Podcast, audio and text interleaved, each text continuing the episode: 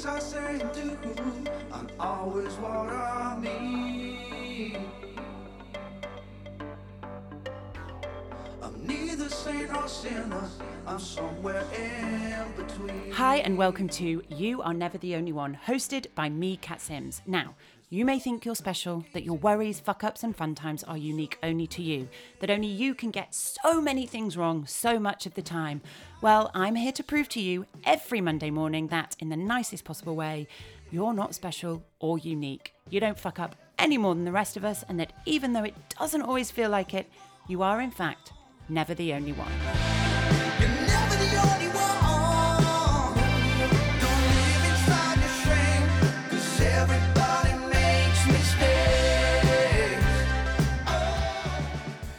Hey, welcome back. It has been a while. I can only apologise, but I am now back. I went into a forced hiatus due to the old COVID, but to be honest, once I recovered, everything blew up. Work got busy, kids got busy, responsibilities got busy, everything took over, and it just was so difficult to find a hot minute to get this stuff done. And you know what? I've talked about it before and I'll talk about it again. Some balls are plastic, some balls are glass. We juggle as many of them as we can, but when it all gets too much, there are plastic balls that we can drop. And at the time, this podcast was a plastic ball. That being said, thank you so much for being patient and waiting. I am now recovered, which is nice. And even though I might be on the cusp of an end of the year breakdown, I'm sure you can all relate. I'm wrapping up this year and this season with the final two episodes. And I'm going to make sure that they are kick your ass, smack you in the face, tickle your pits. Fantastic.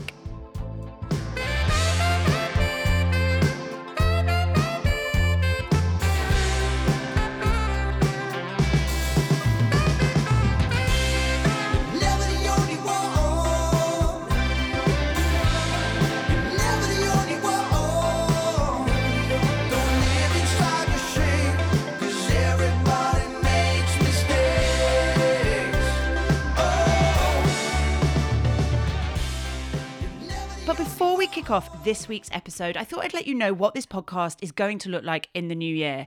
I will be back, but it's going to look a little different. Firstly, I've realised that doing a podcast all by yourself with no guests is actually really time consuming.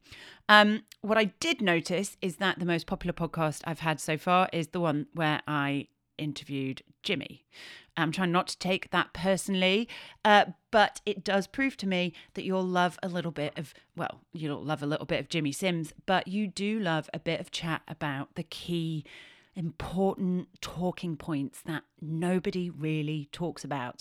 So I'm going to alternate episodes. I am still going to do solo ones, just like this one, but we are also going to have guest episodes. And I am busy curating an incredible guest list where we will be talking about all the things that people never really want to talk about, but that we all experience on the daily. When you think about it, there's actually quite a lot of stuff. But for now, let's focus on this episode. I will be sharing some excellent stories from you guys about kids that swear. Thank you so much to everybody who submitted a story. We'll be chatting about the best contraceptive method of them all, telling people what it's like when you have to take your kids swimming. And then I'm going to get a little controversial because, boy, have I got things to say about Just Stop Oil. This conversation was inspired by... I'm going to say a conversation I had with Jimmy, but it sort of got into a bit of a fight about Just Stop Oil, which is the environmental activist group working to convince the British government to commit to halting new fossil fuel licensing and production. Don't worry, though, I'm going to make it fun. So let's get on with it, shall we? Now, you might not know this about me, although if you know me even a little bit, it won't surprise you. But one of my favourite things in the world is hearing kids swear. Now, I don't mean it in a this is England kind of way, but in a, oh, there's a sweet kid who just dropped the F-bomb because she dropped her milk and that's what she heard her mum say kind of way. It's honestly joyous. And when they use it in context, then, well, I just want to high five them and let them bathe in Haribo. I remember once when my eldest was about 2 and she was this, I can't believe I'm telling this story in real life, but here we go. She was figuring out rhyming words and she was asking my husband where he was from. And he said, I'm from Birmingham. And then he said, That's why they call me a brummie. And she said, oh, brummie rhymes with tummy. And Jimmy said, yes, darling, you're right, it does. What else rhymes with brummie? And she went, mummy. And we all clapped and we thought, isn't she clever? And we were like, well done, darling. And then he said, is there anything else you can think of? And she took a minute and then without missing a beat, she just went, cunt. I shit you not. And I just want to say at this point, I genuinely don't think she meant to use it as a word because I am bad, but I've never used the C word in front of the kids. I have said fuck. I might have even said motherfucker. I've definitely said shit. I've said bollocks, every other word, but cunt is a word that even I avoid uttering around the kids' ears. So I can only assume that maybe she was just like making a noise. I hope so. Anyway, but whatever the reason, it does remain a tale of comedic gold amongst our family. And, you know, I did it as well. When I was a kid, I think I must have been about 3. We were all camping in France and it was like my family, my aunts and uncles and their kids. And one evening, my mum just turned round to me and she said, Catherine, because I was always known as Catherine when I was younger. Catherine, why don't you help us with the washing up?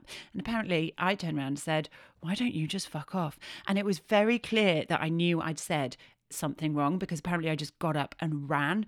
My mum chased me around the field that we were camping in. And the only reason she caught me, apparently, as the story goes, was because I backed myself into a corner. By which time she didn't have the heart to smack me silly. So that's 80s parenting for you. Enough about me and my shitty parenting and my shitty parents. Only joking, Mum. Here's your experience, and some of these are brilliant. So grab a cup of tea and a tenner lady and settle in. First up, we've got Kaylee. She wrote and she said, so we happened to be at my partner's Nan's house one Sunday for lunch. Already, you know that this is a prime setting for a very severe and shocking experience. My darling daughter, who was aged 2 at the time, needed a number 2. Off she trotted to the toilet on her own and I said, call mummy when you're ready. At the precise moment conversation just went quiet across the table, came the voice of my daughter at full volume. Mum, I done a big smelly shit. Mum, I said I'd been for a big shit. Cue me giving the death stare across the table at my other half, whilst leaving the room to go and assist with this smelly big shit. And FYI, she wasn't wrong. It's also worse because it's that you're at her in-laws' house. You know, if it had been her parents, it wouldn't have been quite so bad, but it's her in-laws. It's a tough crowd.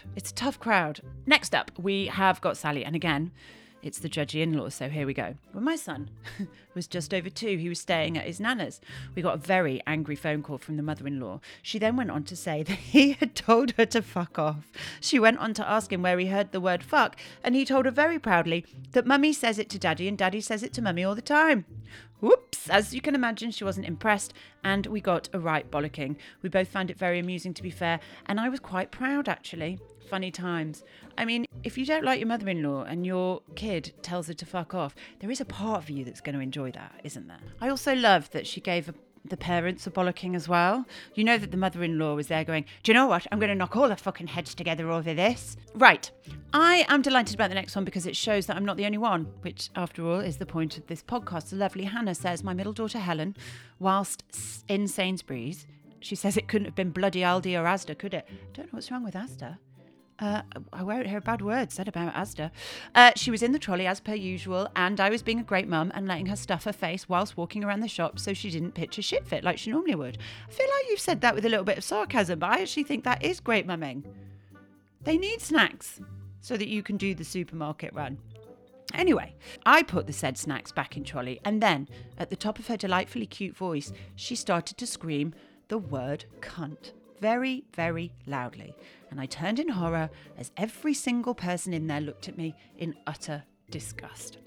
I just want to say, if I was ever in a supermarket and somebody's kid was shouting cunt at the top of their voices over and over again, I would not be looking in disgust. I would be howling with laughter and offering the woman help. That's what I'd be doing. Anyway, I turned round only to see my child reaching for the said snacks. She was trying to say can't, as in she can't reach the snacks. I then spent the next 5 minutes apologising to everybody my 2-year-old had called a cunt. To say I was mortified is an understatement. I get it. And again, listen, there's another one. The kids are bringing it with the C word this week. When my daughter was on her first day in year 7, she was still sweet and innocent. I don't think so. She came home and told me she had a PE teacher called Mr. Ender, of course, that they all called Mr. Bender. Some things never change, do they? She then proceeded to tell me that they had a music teacher called Mr. Munt, who they called Mr. Cunt. She had no idea it was a naughty word. That's what she said. But this one is by far my favourite, just because of the context. It's genuinely, actually sweet. It's not a big sweary one, but it's funny in the situation. So, my daughter was a mute outside of the home for a very long time. No one ever heard her speak, as if others came into the home, she would go quiet. My mum and dad were looking after her one day and they needed to take her out in the car. My mum and dad were always trying to get her to speak, as was everyone. So they were out in the car and my dad saw a dog. He said, "Oh look, there's a dog there, can you see it?" You know that voice. "Look, there's a dog." He said that to my daughter. Apparently, she just looked out of the window and then said, "Bloody dog," and rolled her eyes. First time my parents had ever heard their granddaughter speak. They're also devout Christians, so any kind of blasphemy is not appreciated. Of course, they let me know in front of my older kids, who proceeded to throw me under the bus and say, "Oh, Mum, that's you, that is." Turns out I'm always saying "bloody dog" when he's done something to piss me off, which is apparently is pretty regularly. I love that. I love that she's a selective mute, so she's mute outside of the house. Her grandparents have never heard her speak, and the first time they hear her, she goes, "bloody dog." That's brilliant. And just in case you thought you were being sneaky, by the way, when you were hiding veg in spag bol, we all do that as well. Here's the proof that the kids know. My 2.5-year-old daughter was eating spag bol.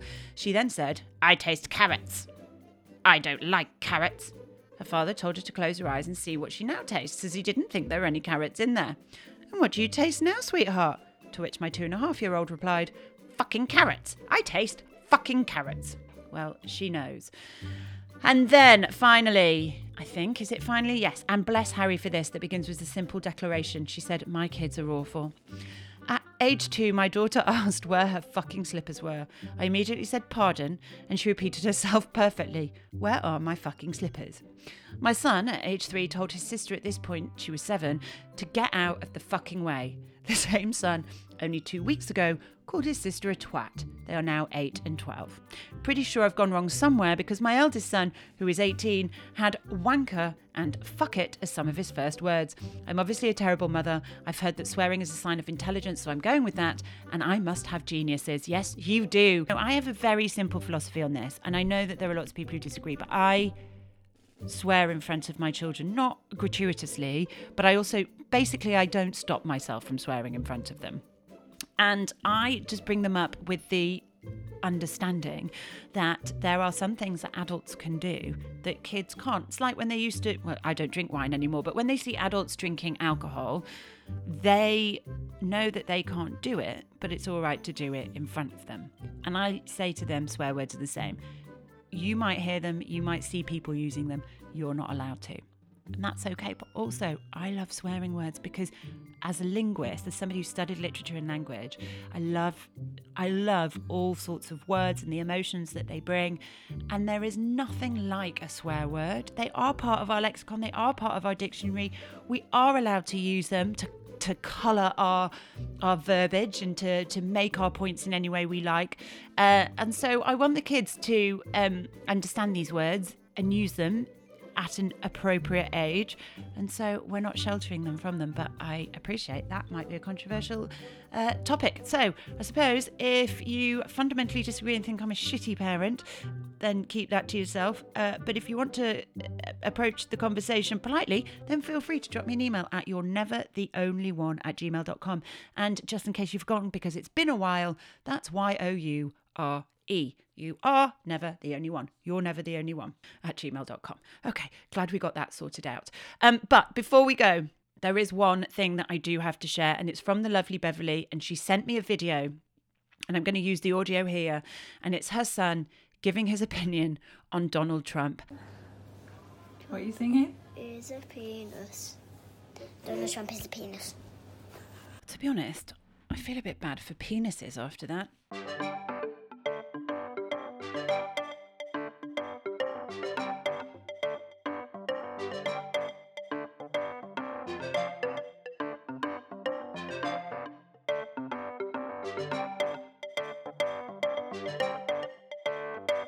Right, welcome back. And now I want to use the next few minutes to draw your attention to one of the unavoidable elements of parenting that they never fucking tell you about. And they don't tell you about it because if they did, nobody would ever have children. It's that simple, and it's this. Swimming lessons. Now, I've been very vocal on my Instagram about how I feel about swimming lessons, but just to get it out of my system once and for all, I thought I would lay it all bare for you here and now. Here's the thing. Swimming is always presented to you as optional. You know, it's not like the government make you do it or the NHS push it, but if you're a parent and you ever want to enjoy a summer holiday again or, of course, equip your kids with the skills they need to survive, then there's just no getting away from swimming lessons. At some point, you have to teach your kids how they can fucking float. It's that simple, except that none of us actually know how to teach our kids how to swim because none of us can ever remember. Most of us were just chucked in and told to figure it out. I could swim before I could walk. I won medals. I trained 8 times a week. And I honestly wouldn't know where to start when it comes to teaching my own kids how to swim. Also, on the odd occasion when I have tried, they refuse to try anything and just cry and say they're scared. So the plain, simple fact of it all is that we have to put them in swimming lessons. If you can find a spot for them, of course, that is, because it's competitive. And in my experience, it would be easier to get a private audience with the Dalai Lama than it is to get your kids into swimming lessons. And trying to get them swimming lessons at the same time, if you happen to have more than one crotch goblin, well, that's the holy unicorn of parenting. It never happens. I make my life slightly harder in that I refuse to do anything on Saturday mornings, which is generally prime swimming lesson time.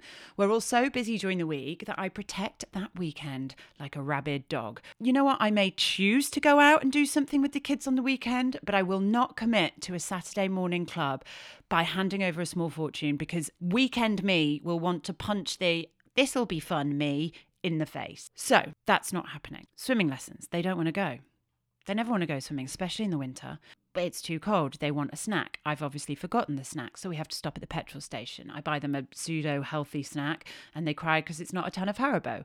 And then we get to the pool, and they don't want to get changed because it's cold and soggy and wet and damp. And then they don't want to put their hat on, and their goggles are too tight. And this whole time, the clothes they just dropped on the floor are marinating in Veruca juice and piss. And I can already see the shit fit that will ensue when I tell them they have to put them back on wet. They finally get into the pool, which also, by the way, is always too cold. And they'll whinge because they've got splashed. I mean, you cannot go to a swimming pool and then complain about getting splashed. Their goggles are leaking, but my favourite is, of course, the inevitable, I need a wee, every single time. Of course, when the lesson's over, you'd think they wouldn't be able to wait to get out of the pool that they did not want to get into. But no, that's not the case at all. Now they don't want to get out. And when they realise the power they have at this point, you are fucked. You are actually fucked because what are you going to do? Get out of the pool? No. Where are you going to go? You're not going to get in. You're in clothes. They're in a swimming costume. You are powerless in this situation and they know it. And they look at you and they say no and then they dive underwater. And then they do that thing where they only come up just to get enough breath before they dive underwater and you're sat on the edge of the pool going, So I'm there and I'm screaming like a banshee and the sweat's running furiously between my boobs and under my pits and between my legs and I can issue threats. But honestly, it doesn't matter because they're not listening to me. They now apparently love being underwater, even though when I bring the shower head within 5 meters of their head at home to rinse the shampoo out, they scream the house down. When I have finally broken and told them that they've lost their tablets for a week, they agree to get out, crying again, screaming, in fact, because they've lost their tablets. And immediately complain that it's cold. And I suggest that they get in the warm shower. I'm like, why don't you warm up in the shower? But they don't want to shower. They don't want to shower because they're already clean, apparently. And I say, well, you have to wash your hair.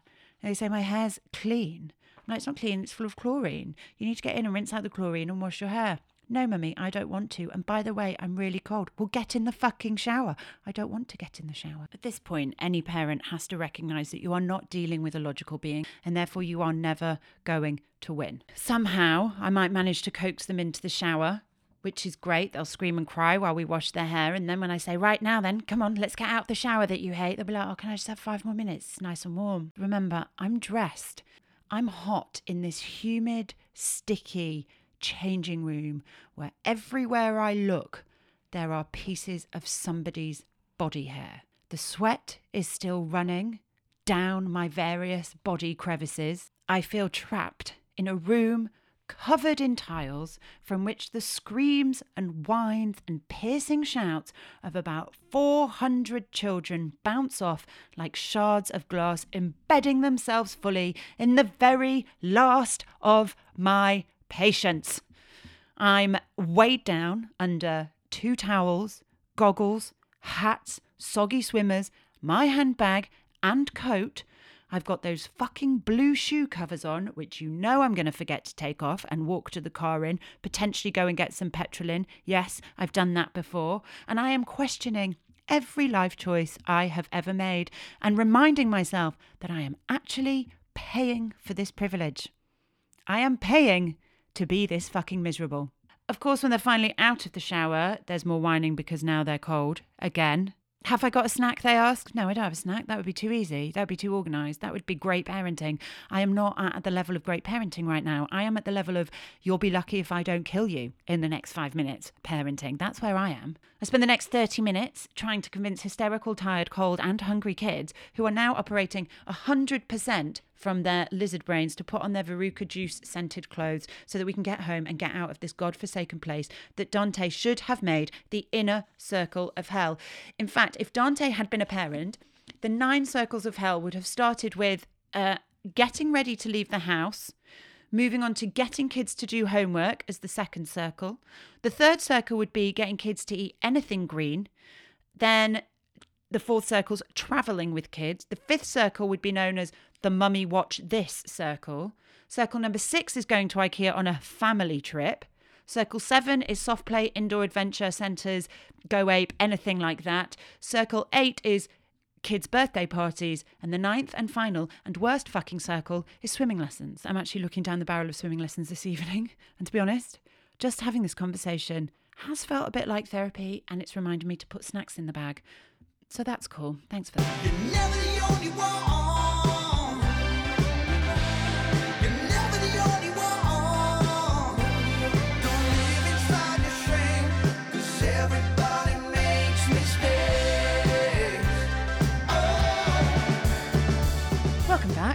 I am actually recording this bit for the 2nd time, mostly because the 1st time I recorded it, I somehow managed to do it 5 semitones lower, which made me sound a little bit like this. And despite all my husband's technical help, we couldn't fix it. So here I am redoing this section and hoping that I can recreate it, because obviously I nailed it the 1st time and now I'm going to have to nail it again. We will see. I'm actually going to use this segment to chat about something that Jimmy and I ended up talking about. I say talking about, it sort of descended into a bit of a disagreement, a tete-a-tete, a fight, if you will. And it was after I read about the Just Stop Oil protesters. I think they'd occupied a bed in Harrods in protest against fuel poverty.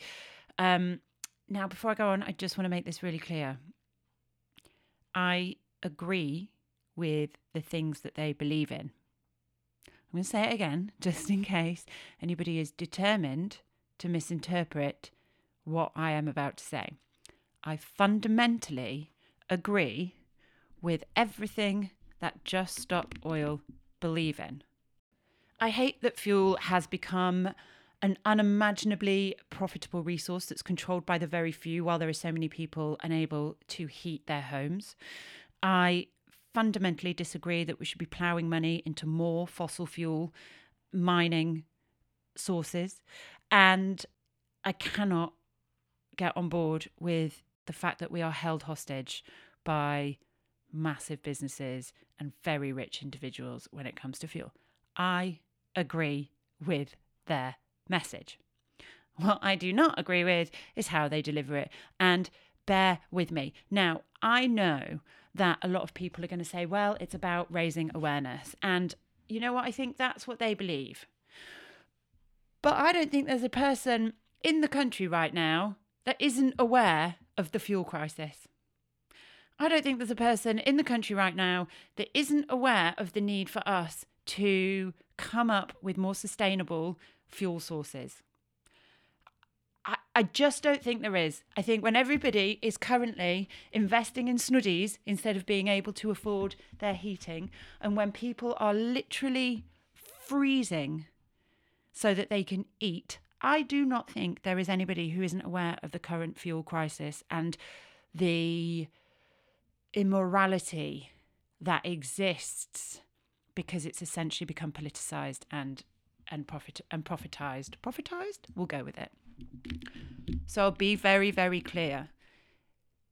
I am going to be controversial to a lot of people because I know that there are a lot of people who are inherently left-wing, and I'm married to one. I would say for myself, my policies are left-leaning, 100%, but I'm very centrist in my approach in that I am open to hearing the conversation. I'm open to agreeing with certain ideas and policies from either side. That doesn't mean that I do. It means that I'm open to it. Whereas my husband, who I love very dearly, is really not that open to it. And I respect that. That's his view. He is left diehard. So before you all call me the people who don't agree with what I'm saying and just actually hate me and have already taken out a pen and paper so that they can write down all the awful things I say and then use it to call me all sorts of disgusting things on social media, you might want to settle in because there'll probably be a few things that you want to take down at this point.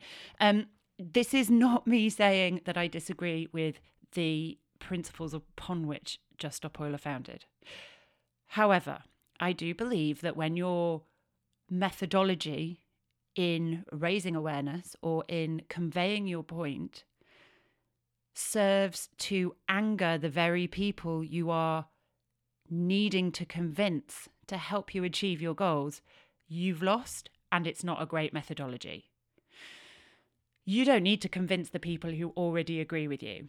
Little Harry, who sat next to you stapling his penis to the M25, he doesn't need convincing. He's already with you. It's not him that you need to convince. It's the guy who sat in number 10. It's all his cronies. It's the people that you don't like. It's the people that often Just Stop Oil and other such people like it refuse to even engage with. And I get it. I don't want to talk to people I don't like. I don't want to talk to people that I fundamentally disagree with. But sometimes there are people who we fundamentally disagree with who are the ones who can change policy and make a difference. And currently, if you are left-leaning, those are the Tories. That's not right. Necessarily, you may not agree with it, you may not like it, but that is the fact. If we want to change policy, you have to get the Tories on side. And I'm just going to hazard a guess, chucking paint all over Ferraris isn't going to work. And I'm even going to go one step further and say that chucking paint on Ferraris isn't really going to engage anybody. It's not really going to inspire anybody into believing that you are prepared to have a meaningful, constructive and grown-up conversation about it. Now, I know that people are going to be mad about what I'm saying, but here's the thing. I have seen people dedicate their entire lives. I've seen people dedicate hours, weeks, months, years of their time that they do not have, time they've taken away from families to fight policies that they do not agree with. Look at people like my very, very good friend, Anna Whitehouse, Mother Pucker. I have seen from firsthand the sacrifices on a personal and professional level she has made to promote flexible working, and not to just raise awareness of it, but also to get policies through government that actually make meaningful and impactful changes for millions of women now and in the future. Now, that wasn't easy. That has taken her years. She has written millions of emails. She has turned up at millions of appointments. She has fought her way through hundreds of doors that were not open to her, but she has found a way. She has found people who can write policy. She has campaigned. She's been on radio. She's been on TV. She's been on magazines, not because she wants to get her face on the front of these publications, but because she knows that she has to work her arse off to make changes. And she's done it. Now, to be fair, I thought to myself, maybe Just Stop Oil are doing this. Maybe this performative element of it is just one part of it, and actually the rest of the time they're very busy sat at home doing the work, writing the policies, challenging the people, writing, doing the petitions and all of that stuff. Well, I went to the website and I can't see anything on that. Now, I could be wrong, and if I am, please let me know. Please, because I am always willing to be challenged.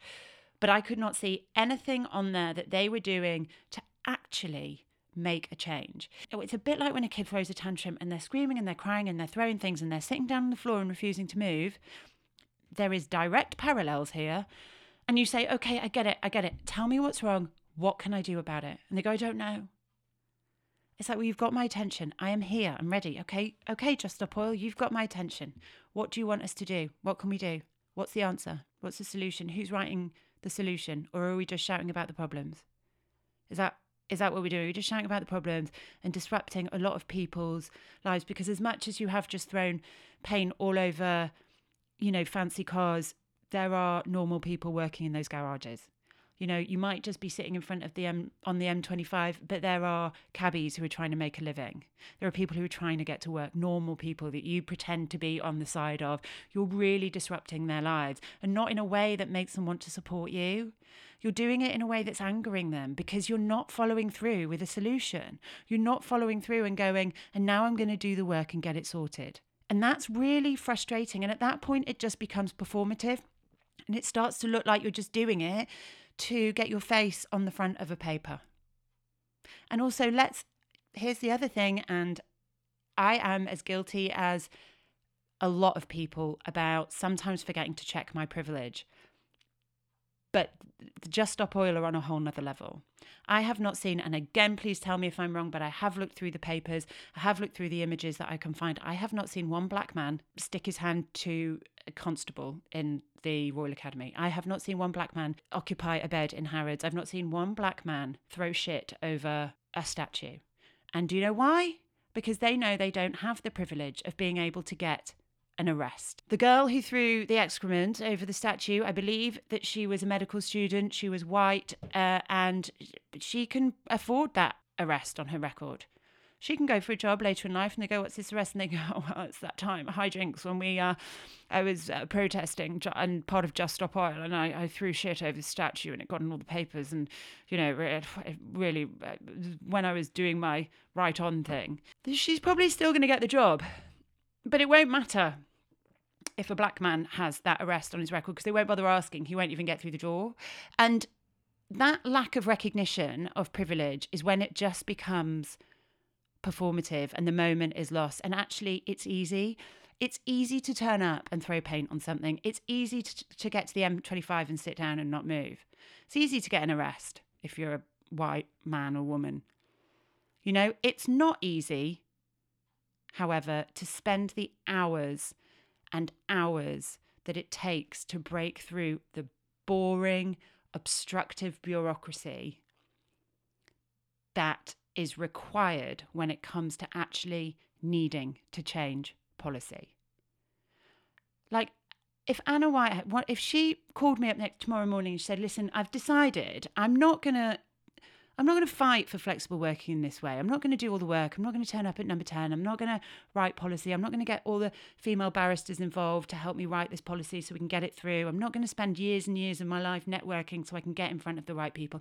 No. Instead, what I'm going to do is I'm just going to go, I'm going to take some paint and I'm going to chuck it on the door of this CEO who's really against flexible working in his workplace. I reckon that will be enough. Oh, darling, that looks incredible. Just a quick segue while I'm in the middle of my vent. My husband's just walked in. He's very pleased with himself because he's baked a quiche, haven't you? What's in the quiche? Tell us. Cheese and asparagus. Anyway, let me get back to it. If Anna decided that was how she was going to approach her fight for flexible working, I would turn around to her and I'd say, you have lost your fucking mind. Because the simple fact is that too many people are willing to perform protest and are willing to stand up and make it all look good in the blink of an eye, but nobody's actually prepared to do the work. And that's me included. I'm not prepared. Yes, I agree with it. Do I have the time, the energy, or the inclination to spend hours and hours and days and weeks and months actually making a change? No. But you know what? Thank God there are people like Jolie from Pregnant Then Screwed and Anna from Mother Pucker and Flex Appeal. Thank God there are those people out there and millions of others like them who actually do the work. But Just Stop Oil's not doing the work. We get it. All right, you've done it. You've told us how angry you are. We understand why you're angry. But now what? Are you just going to keep doing this? Are you just going to keep disrupting hardworking people's lives when you sit on the M25 and they can't get to work. Now, just to be clear, this is not me against protest. Everybody has the right to protest, and I fully respect that, to peaceful protest. And I'm not saying that what they're doing is not peaceful. It is what it is, however you interpret that. But what I am saying is that it's not protest. It's performative. It's virtue signalling. And I'm not saying that these people are bad people. I believe they have great intentions, good hearts, and they genuinely believe they are trying to do something for the betterment of our world and our earth. But I just don't think they're doing it the right way. And while the majority of them, I think, are truly prepared to die for that cause, which is something I have to respect, I actually think that a lot of them are just in it for the gags. I think a lot of them are in it for the adrenaline. A lot of them are in it for the fuck you. A lot of them are in it for the rebellious nature of it. I do. And if you think I'm wrong, then I 100% want to have that conversation with you in a respectful way. If you're just going to write me an email or a DM calling me a Tory cunt, then you know what? Like, let's just not bother. But do you agree? Do you support Just Stop Oil at any cost, regardless of their methods? Do you think actually their methods are brilliant and doing exactly what they need to do? Or do you agree with them like me, but think their methodology sucks? If you have anything to say about this, please feel free to drop your ideas to me either via email at you'renevertheonlyone@gmail.com or by DM on Instagram. And I cannot wait to hear. I think it's a really interesting conversation, and I think it's one that we need to be having more of. And I think a lot of us are scared to come out against very left-wing, very movements, because we're always only one comment away from getting cancelled. But I hope that we can have a conversation in which the nuance is respected and the grey areas are occupied. We'll circle back on it. I just used that term as if we're in some sort of corporate meeting. We'll circle back on it next week. I'm interested to hear what you have to say. And that's it for this week. I hope you have enjoyed it. I know it's been a bit of a hiatus, but we're back. We've got one more episode before we break up for Christmas, and I will be back in the new year. But before we go, a little bit of housekeeping. For those of you who follow me on any social media platform, you will know that I have released the annual Not So Smug Now Big Fat Christmas Quiz. Now, this is something that you can buy. You just buy it on my website, notsosmugnow.com. It's £8, and £2 of that goes to an amazing little charity called Furnishing Futures. It's an independent charity that are in desperate need of all the help and support we can give them. They basically provide furniture to help people in social housing furnish their houses and live a comfortable life. So if you are looking for something fun to do with the family on Christmas Day, or something great to do as a work event, then this quiz is designed for you. It is easy. It's all digital, so you can do it on Zoom if you want to. You can do it with people across on the other side of the world, or you can print it all off and do it in the comfort of your own home, or you can do it digitally in the comfort of your own home if you don't want to waste all that paper. There are 6 rounds. There's a movie round, a music round, and a picture round, and it's lots and lots and lots of fun. I promise you, even though I wrote it myself, it's really good fun, and I'm going to be hosting the quiz with my family and friends this Christmas. So go and buy it, notsosmugnow.com, £8, £2 of those go towards Furnishing Futures, so you are doing good things too.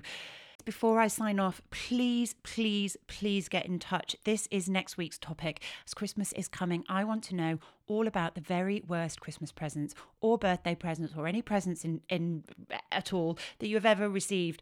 I believe that my sister was once given a wheelbarrow by her ex-husband, unsurprisingly, because she once mentioned that she'd like to get into gardening. It didn't go down very well. I don't think they divorced much long after. But anything like that, any Christmas presents that made you cringe, that you couldn't believe, that were awful, I've got stories, you've got stories. Send them in to me at you'renevertheonlyone@gmail.com. YOURE. I cannot wait to hear your stories. I cannot wait to do this again next week. And then I cannot wait for the new year where we get to really smash the shit out of this. But for now, it's better late than never. I hope you have a wonderful, wonderful week. Happy Monday, and I'll see you next time. You're Never the Only One is written and presented by me, Cat Sims, author of The First Time You Smiled (or Was It Just Wind?), and creator of Not So Smug Now, an online platform for those of us who are waking up every day and just trying to do the best they can. Follow me and get all your podcast info by heading to @NotSoSmugNow on Instagram and TikTok, and notsosmugnow.com. You'll also be able to read things I write, including articles and my book, which, by the way, is probably the best baby shower gift you can get at the moment, and soon you'll be able to pick up merch there as well.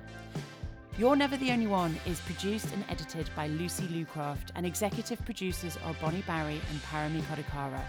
Our original music is written and performed by Hot Salad. Yeah, I really fancy the bass player. Please check them out wherever you stream your music and on Instagram at Your Mum Likes Hot Salad. The things I say and do aren't always what I need.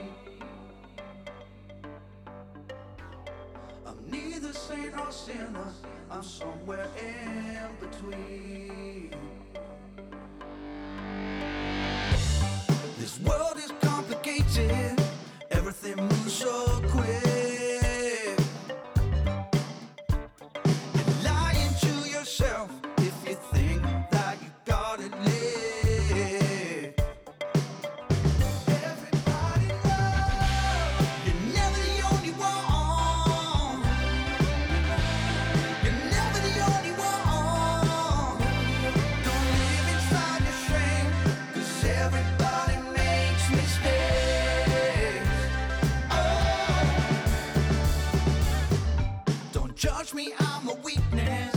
Judge me on my floor,